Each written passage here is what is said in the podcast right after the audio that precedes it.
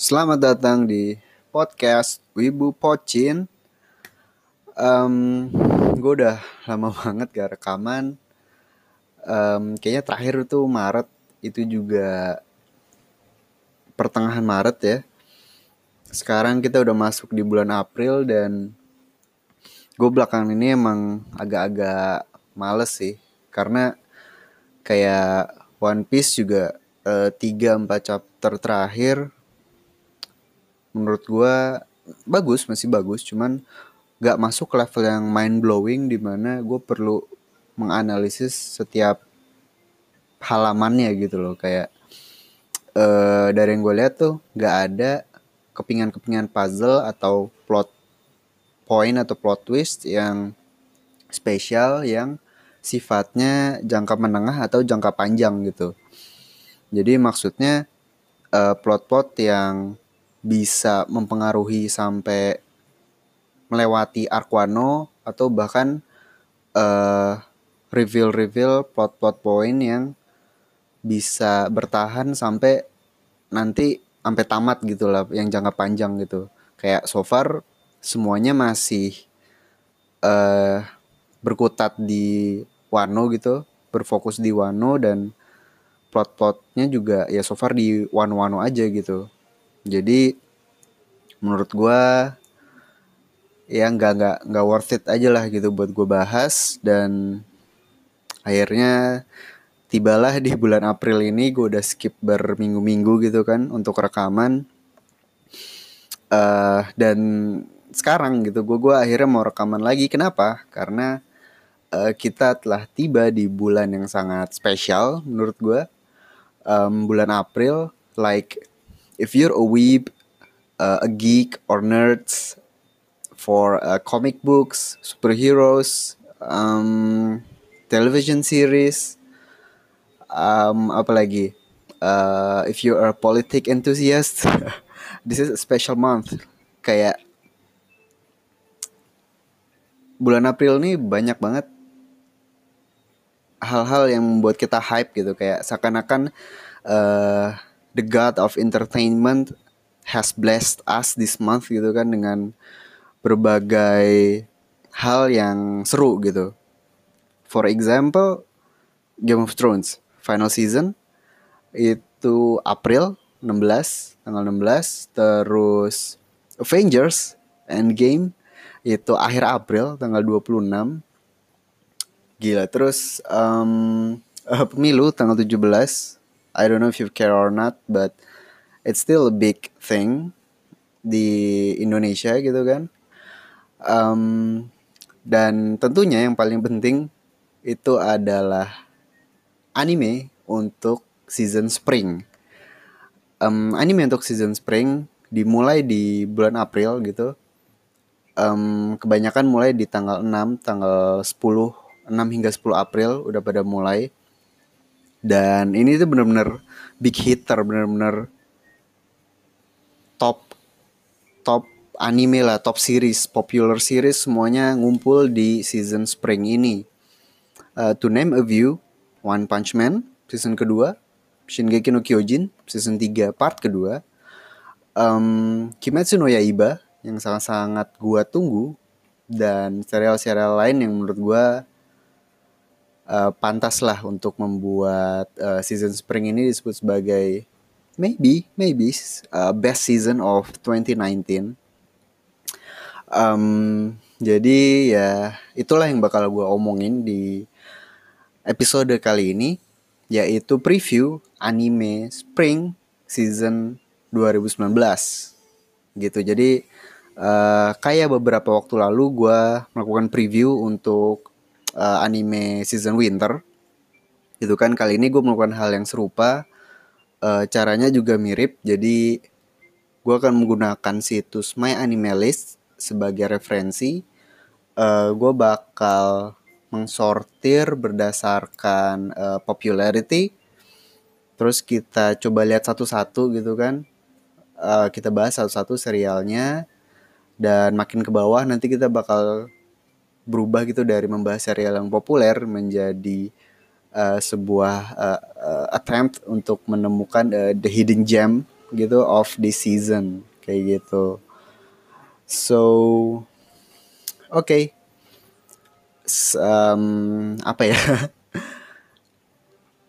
Kalau kalian tertarik gitu atas nanti rekomendasi-rekomendasi yang bakal gue berikan uh, silakan lanjutkan untuk mendengarkan episode kali ini.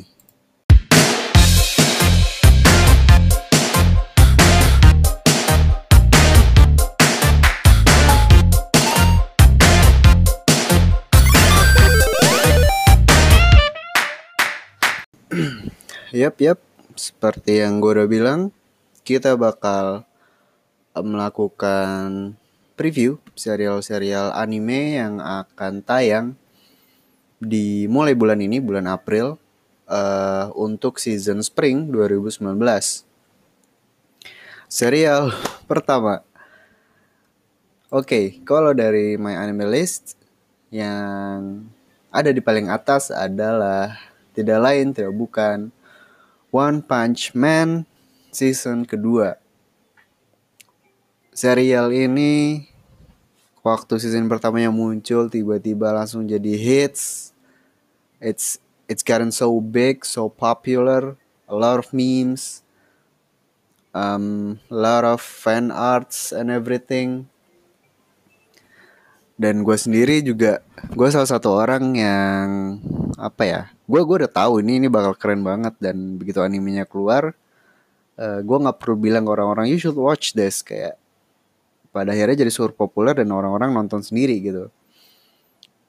Ini emang serial yang legendary sih menurut gue dan gak heran gitu uh, kalau season keduanya amat amat ditunggu oleh semua fansnya. Dan akhirnya setelah hampir 2 tahun kali ya um, season kedua dari serial ini akan segera tayang mulai tanggal 10 April Catat itu 10 April untuk episode pertama dari One Punch Man season kedua. Tapi ada satu hal yang perlu gue bahas mengenai serial ini. Um, mulai dari mana ya? Kayak kalian udah nonton trailernya belum? Dan gue yakin sih kalau uh, banyak dari kalian yang suka sama One Punch Man karena kualitas animasinya yang top class yang benar-benar fightingnya tuh dynamic banget, fluid banget koreografinya. Terus kualitas ledakan, uh, pukulan, impact segala macam itu benar-benar wow gitu kan.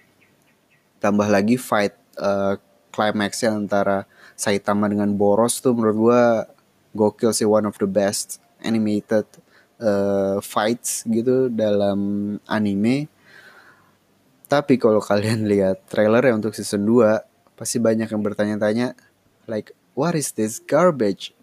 Like sumpah um, kualitasnya sangat sangat beda jauh dengan season 1 dan banyak yang kecewa dan banyak yang khawatir juga season kedua ini bakal jadi flop gitu. Nah, sebenarnya ini bukan tanpa alasan juga ya. Kayak serial yang sangat populer ini banyak ditunggu kenapa season 2-nya malah jadi lebih jelek gitu.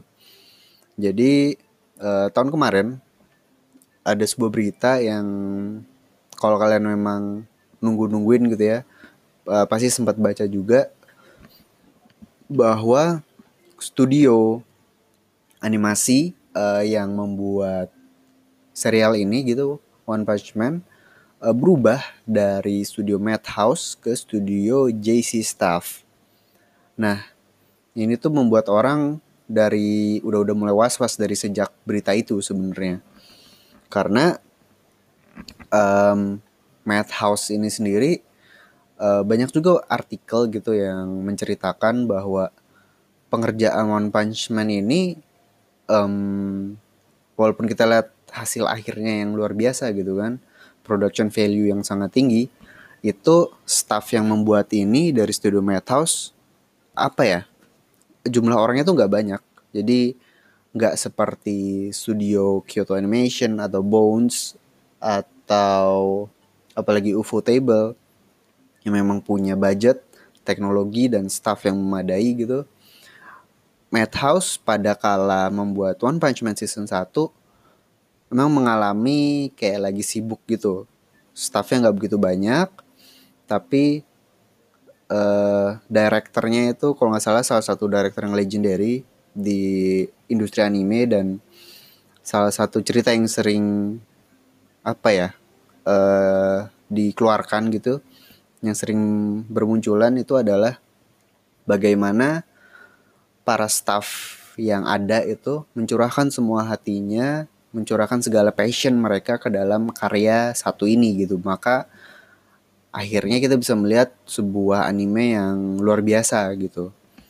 Jadi uh, bisa dibilang nih kayak one of a kind gitu bahwa orang-orang yang membuat ini itu orang-orang spesial gitu kayak bukan bukan orang sembarangan dan bukan cuma menang skill gitu mereka semua pengen membuat anime ini menjadi hebat gitu dan hasilnya kita lihat sendiri.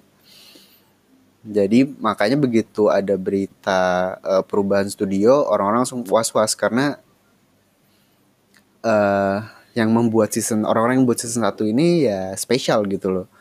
Kalau lu ganti studionya bahkan kalau lu ganti ke studio yang top sekalipun uh, belum tentu mereka bisa mereplicate uh, apa yang sudah terjadi apa yang sudah dihasilkan dari season 1 gitu makanya orang agak khawatir dan benar aja begitu trailernya keluar orang-orang pada makin parno lagi, makin takut lagi bahwa season 2 bakal jadi ya mengecewakan gitu lah. Nah, sebenarnya uh, studio JC Staff sendiri bukan apa ya bukan studio yang cupu juga sih. Kalau kita ngelihat apa ya istilahnya uh, track record ya gitu. Mereka ngebuat uh, Shokugeki no Soma 3 season. Dan itu oke okay, itu bukan action tapi uh, seenggaknya artnya bagus sih. Dan makanan-makanan yang dianimasikan di anime Soma ini bagus. Jadi uh, untuk ini lumayan lah. Terus ada lagi uh, Dan Machi, salah satu anime isekai yang tahun lalu, pada dua tahun lalu ya. Oh 2015 bro. Shit, udah hampir 4 tahun. Anime yang udah hampir 4 tahun ini, anjir kayak gue kira itu baru setahun dua tahun lalu. Oh my god. Uh, anyway, anime Dan Machi ini lumayan bagus juga uh, isekai banyak actionnya not bad terus mereka juga bikin apa lagi nih? Toaru Majutsu no Index salah satu anime top di tahun 2010 ke bawah gitu kan. Um, mereka juga bikin Bakuman mereka juga bikin Prison School dan ya lumayan kok apa namanya track recordnya walaupun action kayaknya bukan bukan spesialisasi mereka sih. Jadi ya bisa dibilang kekhawatiran orang-orang terhadap season one One Punch Man ini nggak nggak nggak asal sembarangan lah ya. Cuman ya gitu. Kita coba lihat nanti aja uh, tanggal 10 minggu depan. Minggu depan emang gue kapan rekam ya? Anyway uh, sekarang masih awal April jadi ya kita lihat lah seminggu dua minggu ke depan bagaimana episode 1 gimana orang-orang reviewnya gimana gitu kan komentarnya gimana. Tapi gue sendiri udah nggak berharap banyak sih sama One Punch Man ini. Kalau dari apa ya plot yang bakal di cover itu tuh bakal ada debutnya King, The Best Heroes, terus debutnya Garo, dan setelah itu sampai abis itu pasti bakal full Garo. Karena di manganya juga gitu. Bakal fokus ke Garo, bakal fokus ke turnamen apa namanya turnamen bela diri yang saya tama ikut. Dan di mana di situ ada Suiryu juga salah satu karakter uh, original dari manga versinya uh, Yusuke Murata. Itu di versi one si Suiryu ini nggak ada. Dan karakternya cukup menarik sih jadi kita bisa expect itu untuk big fightnya sendiri uh, eh, gue berharap ada metal bed ngelawan apa namanya centipede si kaki seribu itu raksasa. Terus ada fight apa lagi ya? Kayak ada Garo lawan siapa gitu gue lupa. Beberapa hero itu juga masih keren sih. Anyway that's it about One Punch Man. Uh, next on the list tidak lain tidak bukan adalah Shingeki no Kyojin. Setelah One Punch Man, anime berikutnya yang akan tayang di season spring 2019 adalah Shingeki no Kyojin. Season ketiga, part kedua.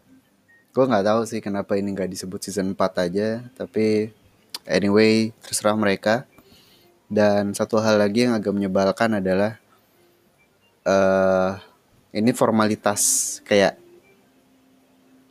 mereka tuh formalitas aja ada di season spring kayak mereka memang tayang perdana di bulan April tapi tanggal 29 bos jadi di saat anime-anime lain season spring udah episode kedua, episode 3, episode 4 bahkan Shingeki no Kyojin baru mulai episode pertama.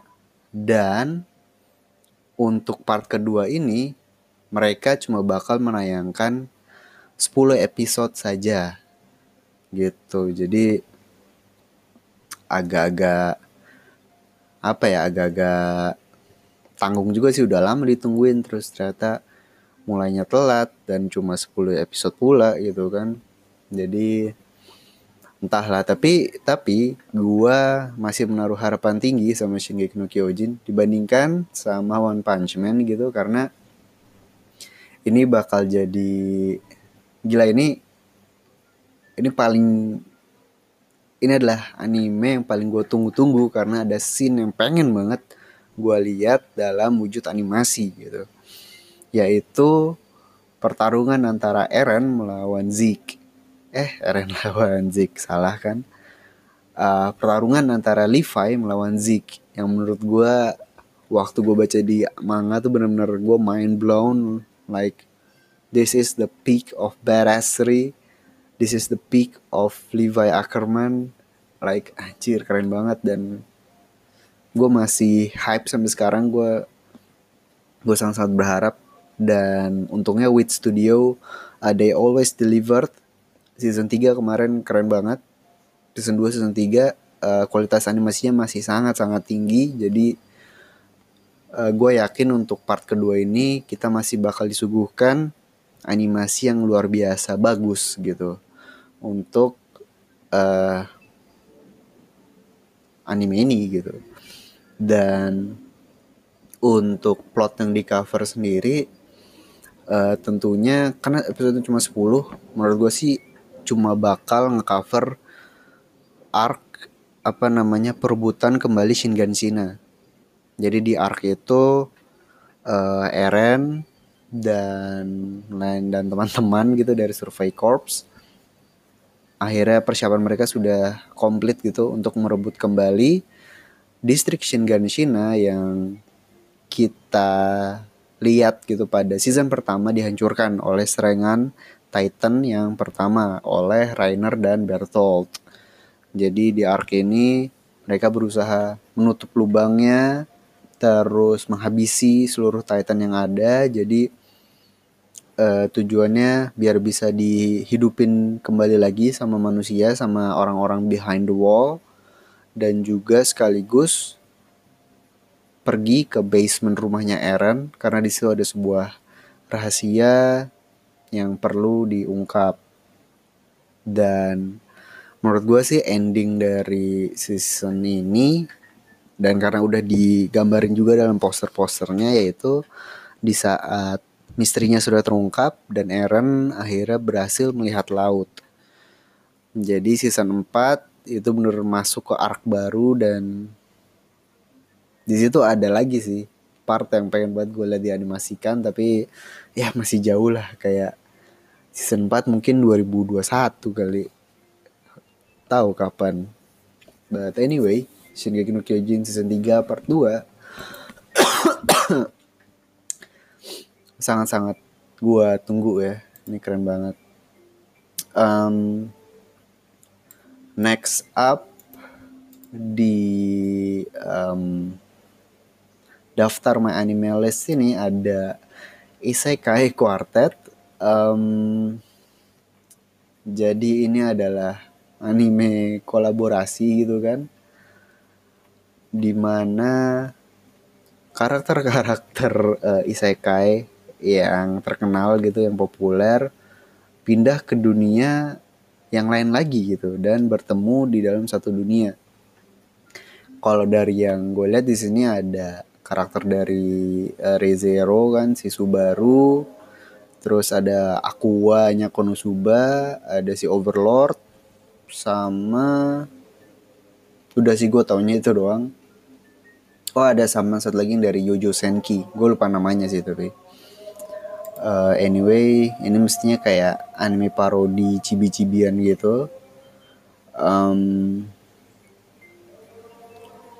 dan tentu saja hype-nya tinggi karena di sini ada kumpulan seri-seri isekai yang sangat populer lah gitu gue sendiri sih nggak begitu tertarik nontonnya tapi well it's on the third rank jadi ya udah gue sebut aja Um, next one adalah Bungo Stray Dogs season ketiga.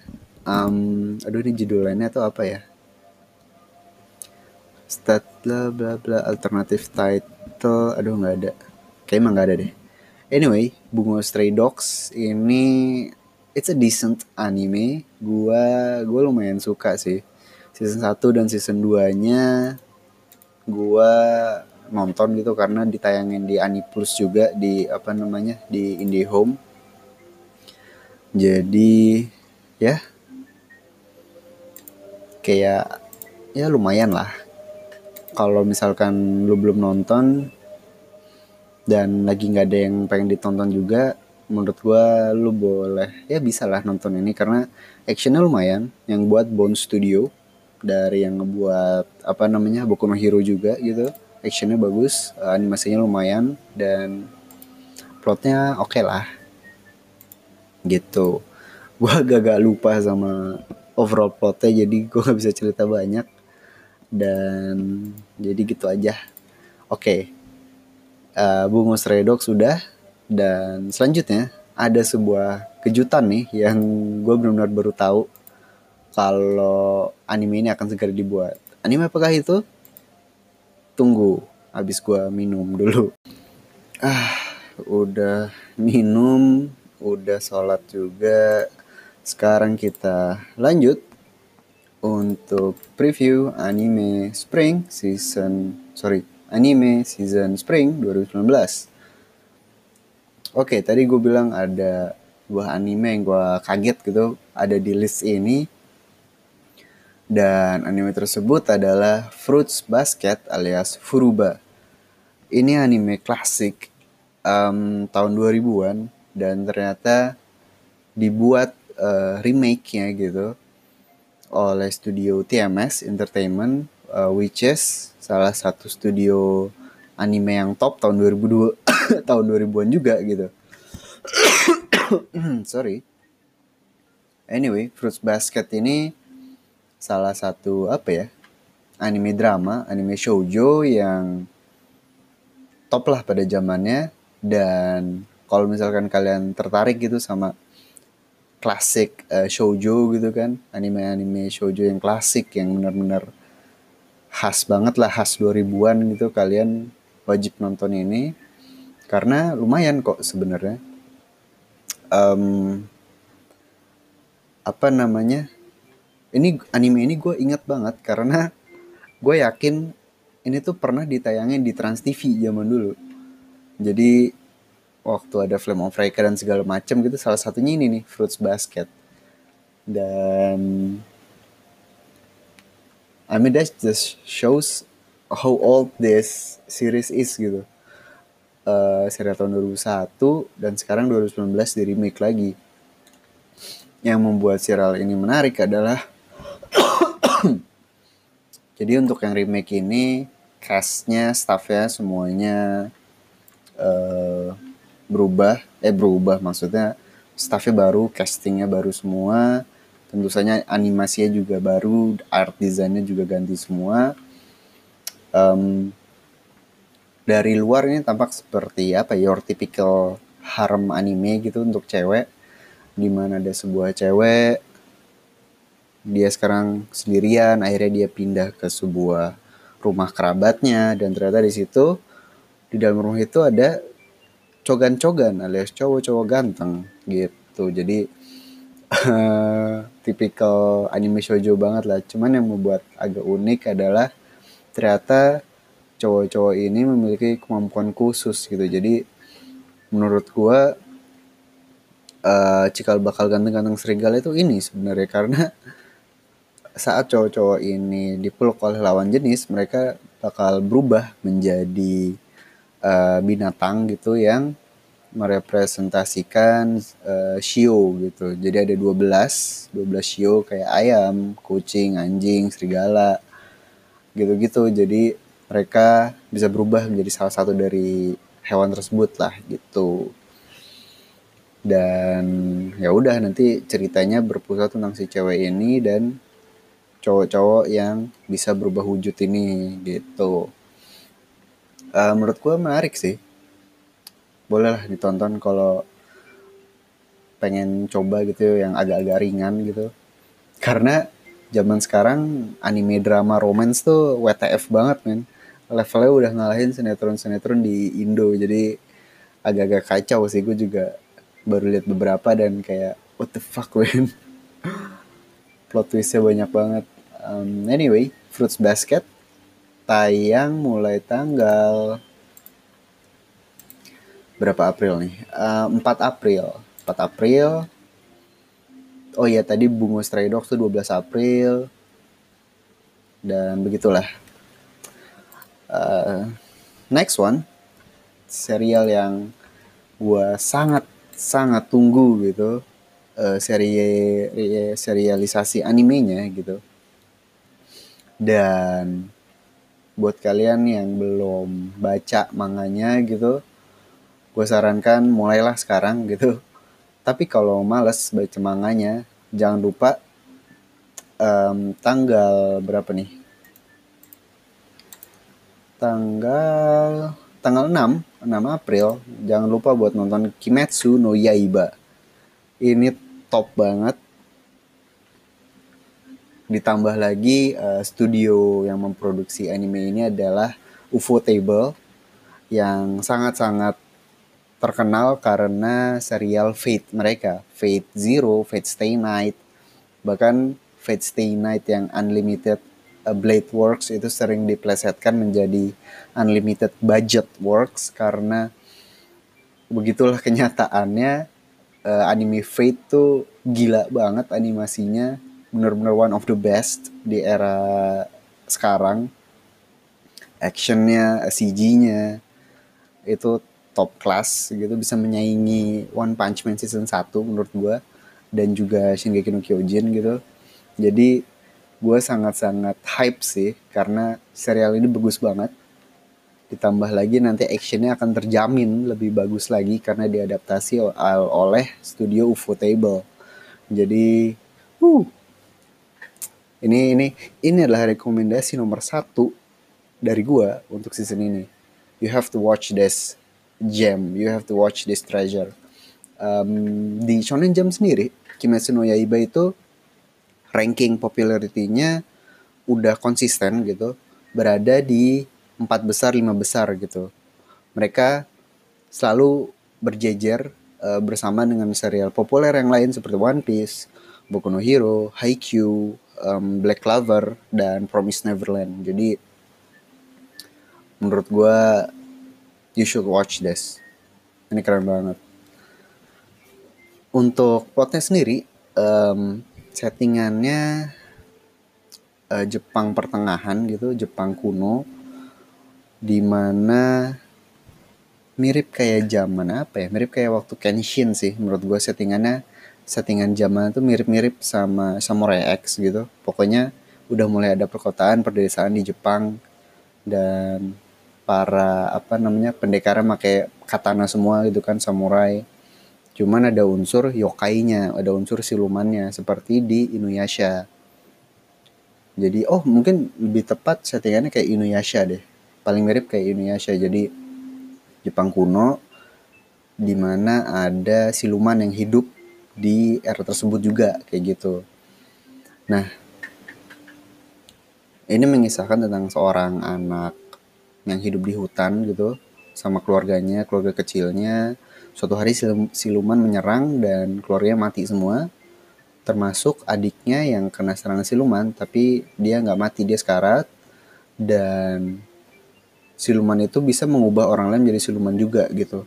Dan adiknya menjadi korban. Jadi si kakaknya ini, si Tanjiro, dia berusaha pengen menyelamatkan adiknya. Jadi keadaannya tuh cukup unik karena si adiknya itu kayak menjadi apa ya setengah siluman lah setengah siluman setengah manusia. Karena uh, ditahan-tahan sama si kakaknya ini biar nggak makan manusia biar nggak minum darah kayak gitu gitulah um, dan dalam petualangannya si Tanjiro bergabung sama kayak sejenis apa ya, organisasi gitu pembasmi siluman. Di mana di dalamnya ada pendekar-pendekar yang hebat gitu kan terus akhirnya dia berusaha masuk situ ketemu teman-teman pendekar juga dan akhirnya dimulailah petualangan dia untuk mencari seorang siluman yang telah membunuh keluarganya. Yang membuat gue suka banget sama serial ini adalah pertama plotnya oke okay, karakternya bagus banget jadi kayak eh, jarang-jarang gitu gue melihat main karakter yang yang gak bodoh gitu loh maksudnya well let's say uh, Naruto, uh, Luffy, Goku, typical shonen karakter yang tolol gitu kan. Terus uh, Boku no Hero dengan Deku mulai mengubah sedikit gitu karena Deku tipenya yang lebih analytical, uh, lebih banyak berpikir gitu. Walaupun karena kebanyakan berpikir jatuhnya dia jadi kayak otaku atau nerds gitu kan.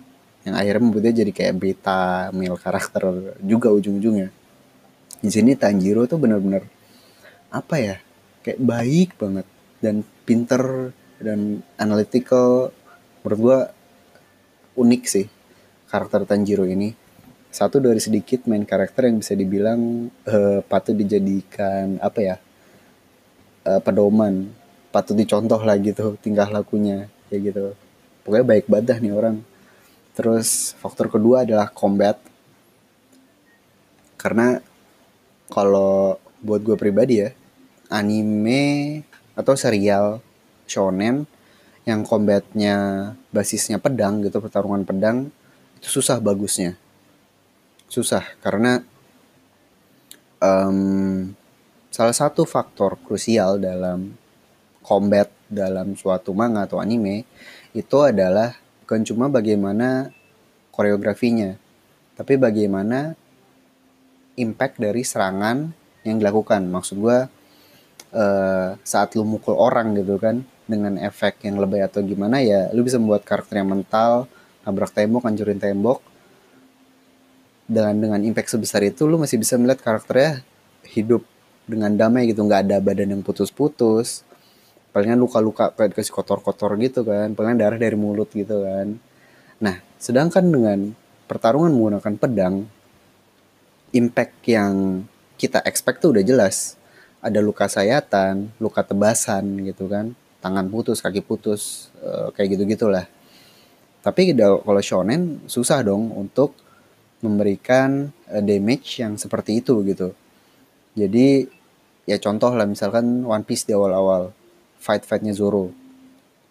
Um, mentok-mentok ada tebasan kan, tebasan tapi kayak cuma apa ya kayak darah gitu doang kan cerot wah. Cuman kayak damage-nya nggak terlihat gitu. Damage-nya sama aja kayak waktu Luffy menghajar musuhnya gitu waktu dengan gomu-gomu Gatling lah misalnya. Jadi kayak uh, agak susah gitu terus kayak Bleach gitu misalkan. Di awal-awal lumayan sih tapi karena Bleach sendiri kayak kamu fase doang gitu pedang-pedangannya doang karena pada akhirnya kekuatannya benar-benar supernatural kan dengan berbagai bangkainya itu jadi nggak begitu kelihatan pertarungan pedangnya. Uh, terus uh, Samurai X gitu misalkan. Uh, sebenarnya bagus banget koreografinya gue suka.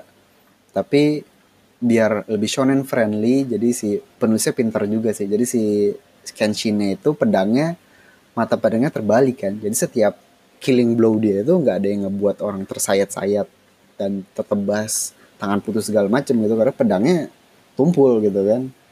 Gitu jadi kayak itu salah satu cara sih tapi menurut gua nggak mungkin direplikat gitu karena jatuhnya bakal plagiat gitu lah. Nah Kimetsu no Yaiba ini uh, cukup pintar karena uh, untuk musuhnya ini kan siluman ya. Silumannya ini bisa regenerate jadi kayak damage yang dihasilkan itu real oleh Tanjiro dan kawan-kawan itu kan bisa tangan putus, pala putus bahkan. Cuman karena para siluman ini bisa regenerasi jadi kayak eh, yang putus-putus itu bisa tumbuh lagi gitu. Jadi damage-nya real tapi healingnya yang gak real gitu. Nah tapi di lain pihak Tanjiro dan kawan-kawan ini cuma manusia gitu. Jadi begitu mereka yang kena damage itu sangat-sangat impactful dan dan real banget sih menurut gue kayak uh, setiap damage tuh efeknya benar-benar kerasa kayak nanti bakal ada battle-battle yang di mana Tanjiro dan kawan-kawan itu masa pemulihannya bisa enam bulan lebih gitu. Dan itu gokil banget sih menurut gue dan selama pemulihan itu mereka kayak memulai training yang nggak perlu fisik lah gimana segala macam latihan pernafasan. Intinya sih uh, the damage is real and that what makes the combat is beautiful. Gitu sih menurut gue uh, anyway 6 April Kimetsu no Yaiba. Jangan lupa tonton ya. Oke okay, um, serial berikutnya. Oke okay, nanti kita bakal lihat lagi serial Spring yang lainnya. Gas terus. Kita lanjut habis uh, Kimetsu no Yaiba. Next on the list uh, apa nih? Kenja no Mago. Dari light novel bla bla bla reborn in another world. Of course, it's an isekai. Hmm, skip. Next one, Fairy Gun. Ini beberapa orang banyak yang apa ya lumayan nungguin gitu uh, ini bukan dari manga atau light novel sih ini uh, produksi original dari PA Works. Uh, eh, PA Works ini studio yang membuat Angel Beats dan Another. Kebanyakan serial kayak fantasy komedi drama gitu sih. Oke. Okay. Tapi uh, premisnya kayak cukup menarik. The story takes place in a world where fairies possess and dwell in animals, giving them mysterious abilities. By removing the organs of a possessed animal and transplanting them into humans, fairies can be summoned as an alter ego and be used as weapon. Such individuals who used fairies as war tools were called fairy soldiers. Okay. Seems interesting. Kayak apa namanya? Tokyo Ghoul mungkin atau kayak Persona juga karena bisa disummon. I don't know. Ini 6 April, oke. Okay. Mungkin nanti gue bakal coba. Next one Bokutachi wa Benkyo ga Dekinai uh, alias apa namanya Bokuben alias We Never Learn ini adalah salah satu serial di Shonen Jump gitu makanya gue tahu banget um, ini sebenarnya sih it's your typical harem anime gitu. Bisa dibilang ini adalah Nisekoi versi 2019 dengan banyaknya waifu wars yang bisa kalian pilih dan adu gitu dengan fans lainnya. Um, settingannya juga masih high school gitu kan di SMA. Cuman pembedanya adalah ya tentu aja premisa di sini si cowok protagonis anaknya pintar gitu. Dia karena satu dan lain hal untuk mendapatkan beasiswa atau apa gitu dia harus ngajarin dua cewek cakep gitu. Uh, untuk materi pelajaran yang mereka nggak bisa gitu. Jadi dua orang ini sebenarnya jenius. Jadi kayak yang satu pinter uh, eh, IPA yang satu pinter IPS tapi si anak IPA mau masuk kuliah jurusan IPS dan si anak IPS mau masuk jurusan IPA kayak gitu. Jadi kayak dan untuk untuk apa ya untuk bidang yang mereka kuasai mereka jago banget. Tapi buat yang nggak dikuasai mereka bodoh banget gitu. Jadi kayak di situlah tantangannya. Dan tentu saja waktu dia ngajarin dua orang ini masuklah berbagai cewek-cewek lain yang berusaha begitulah. Ya begitulah. Um, apa ya? Ya ringan aja sih kalau mau tonton boleh nggak nonton nggak apa-apa. It's it's okay lah it's okay it's ya udahlah uh, skip. Selanjutnya oke okay, gue mulai tidak kenal serial-serialnya. Uh, bla bla bla bla bla. Man. Oke gue nggak tahu sih. Um,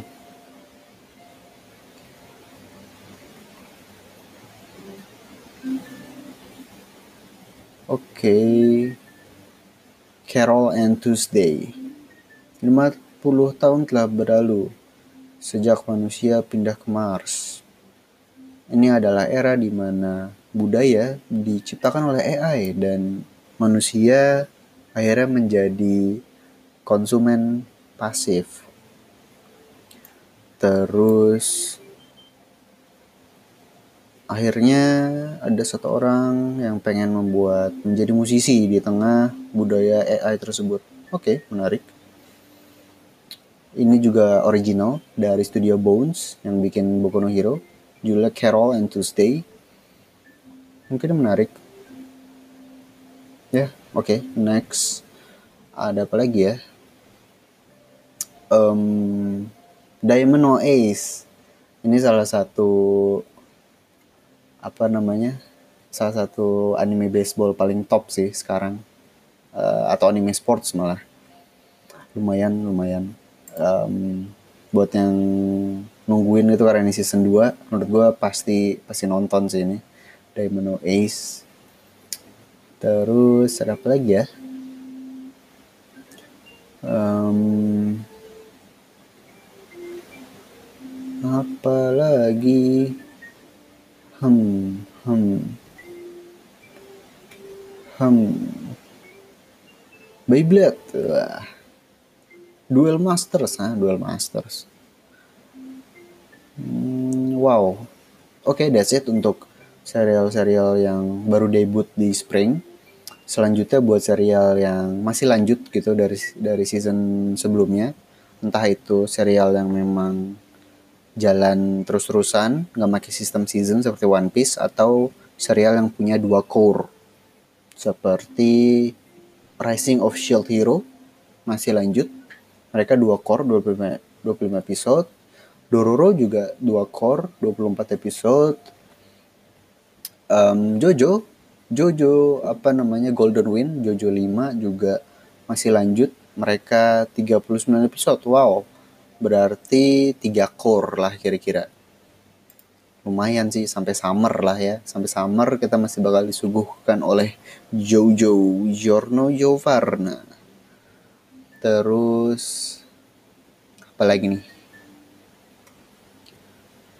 Um, Oke, okay, I think that's all buat serial anime. Setelah serial anime ada, nah ini nih original adaptation. Jadi menurut gue kita udah mulai perlu apa ya, memberi perhatian sama serial-serial yang diproduksi oleh uh, non Jepang. Maksud gue khususnya serial yang diproduksi oleh streaming service seperti Hulu, uh, dan Netflix gitu. Netflix benar-benar gempor banget.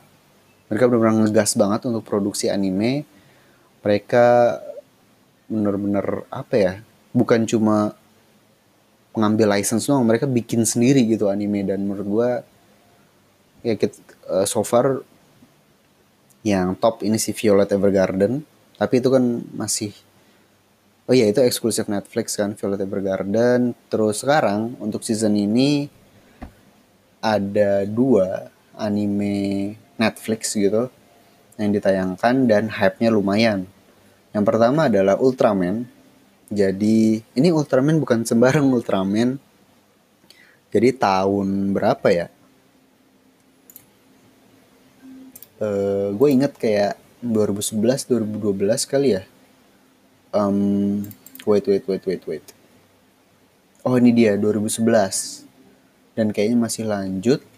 Uh, 2011 ada manga adaptasi manga untuk Ultraman gitu dibuat oleh Shimizu Eiichi dan Tomohiro Shimoguchi ini cukup menarik sih. Jadi adaptasi Ultraman tapi wujudnya tokusatsu. Dalam artian Ultraman-nya nggak berubah jadi raksasa dan musuhnya bukan monster raksasa juga gitu. Jadi Ultraman tapi rasa Kamen Rider lah bisa dibilang kayak gitu. Um, artnya bagus banget gue sempat baca dulu. Dan gue agak kaget bahwa ini dijadikan anime oleh Netflix gitu. Um, format animenya sendiri adalah uh, 3D uh, CGI gitu. Jadi mungkin kalau kalian gak suka format ini mungkin bakal agak males tapi so far uh, ini tergolong yang produksinya high quality sih. Budgetnya kayaknya lumayan. Ini dibuat oleh production IG by the way production IG itu yang membuat uh, Psycho Pass terus uh, Shingeki no Kyojin tuh sebenarnya kayak publisher sih publishernya itu ini uh, production IG cuman dibantu oleh Wit Studio Terus Haikyuu juga production IG, Krokono Basket, dan anime-anime lain lah gitu. Hmm, anyway, Ultraman ini ya cukup menarik lah. Jadi kayak suit atau cara berubah jadi Ultraman itu mirip kayak Iron Man. Jadi kayak untuk berubah lu pakai kayak special suit gitu lah buat berubah.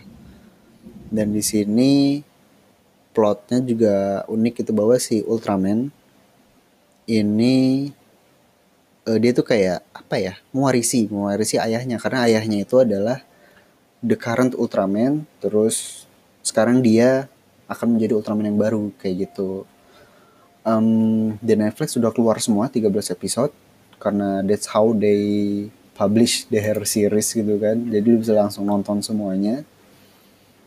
Um, di My Animal sih skornya 7 pas jadi kayak I don't know mungkin masih banyak yang gak suka sama 3D CGI tapi menurut gue is worth it. Apalagi kalau lu punya uh, membership Netflix gitu um, selanjutnya ada Seven Seeds ini anime an, enggak, enggak manga zaman 2000-an dan gue satu-satunya hal yang membuat gue tertarik sama serial ini adalah karena gue inget banget komik Seven Seeds ini banyak di Gramet. Ingat banget dulu gue. Di Gramet itu banyak Seven Seeds ini. Cuman ini apa sih gue gak pernah baca juga sih sebenarnya. Tapi ternyata di My Animalist uh, untuk manganya sendiri reviewnya sangat-sangat wow. Uh, skornya 8,3 dan uh, cukup unik gitu. Jadi ini adalah serial post apocalyptic dengan tema shoujo. Jadi kayak gimana ya gue nggak nggak begitu paham juga sih cuman intinya abis sebuah apa namanya ada sebuah kayak eh, meteor jatuh apokalips gitu kan. Terus biar manusia tetap hidup ada sebuah program spesial yaitu uh, kayak ada beberapa manusia yang dibekukan terus dipindahin keluar angkasa. Begitu meteornya udah selesai gitu kan efek udah segala macam barulah dikirim lagi manusia tersebut buat menghuni ulang planet bumi kayak gitu. Cuman ya di buminya tuh udah jadi ada banyak alien dan macem-macem lah gitu. Um, dan itulah kenapa namanya Seven Seeds karena ada tujuh pasang cewek dan cowok gitu yang dipilih buat menghuni bumi tersebut. Gitu dan oh ternyata mulainya Juni coy. Oke masih lama ya. Tapi kayaknya menarik sih nih mungkin nanti gue bakal coba tonton karena bulan Juli gue mau perpanjang juga demi untuk Stranger Things season 3 oke itu untuk original adaptation. Lanjut lagi OVA tidak menarik. Movie movie. Movie ada Seishun Butayaro movie-nya. Dan kalau nonton animenya harus nonton sih karena plotnya sengaja dipotong. Terus kayak ujung yang uh, uh, endingnya tuh ada di uh, movie ini. Terus oh ini nih Promare. Ini uh, film anime buatan Studio Trigger. Dan kreatornya ini adalah uh, dari kreatornya Goren Laga dan Kill jadi kayak artnya tuh mirip banget. Dan karena ini buatan trigger gue jamin ini bakal keren banget sih dari sisi artnya dan dari animasinya cuman gue nggak tahu sih bakal tayang di Indo atau enggak. Semoga kalau populer tayang ya di Indo. Um, setelah itu ada oke okay, I think that's all. Um, kalau kita recap untuk spring uh, 2019 kita ada One Punch Man season kedua mulai tanggal 10 April. Shingeki no Kyojin season 3 part kedua mulai tanggal 29 April. Isekai Quartet tanggal 10 April. Bungo Stray Dog season 3 tanggal 12 April. Fruit Basket mulai tanggal 6 April. Kimetsu no Yaiba Watch It Please tanggal 6 April juga. Terus apa lagi nih? Fairy Gun 6 April, Buku Band 7 April dan Ultraman udah bisa ditonton mulai dari sekarang di Netflix. Dan ya yeah, I think that's all. Um, seperti yang gue bilang this should be the best uh, season. This could be the best season of 2019 gitu karena banyak nama-nama besar di sini yang udah ditunggu-tunggu gitu kan. Dan kalau kita bandingkan sama Summer gitu misalnya Summer tuh cuma ada dan Machi season 2 terus ada Doctor Stone sih sama ini Karakai Juzuno Takai Gisan season 2 terus buat Fall Boku no Hero top nih. Sama ada Psycho Pass season 3 cuman ya udah itu doang sih. Um, ya begitulah. Pokoknya spring 2019 it should be a great season apalagi di bulan April ya gitu kan. Uh, selain anime-anime ini kita juga bakal menikmati Game of Thrones buat yang suka. Dan tentu saja Avengers Endgame di akhir bulan. So it should be a great month gitu. We should enjoy it while, uh, while it lasts gitu kan. Semoga ya ini bulan yang menyenangkan bulan April. And Thank you for listening. Bye.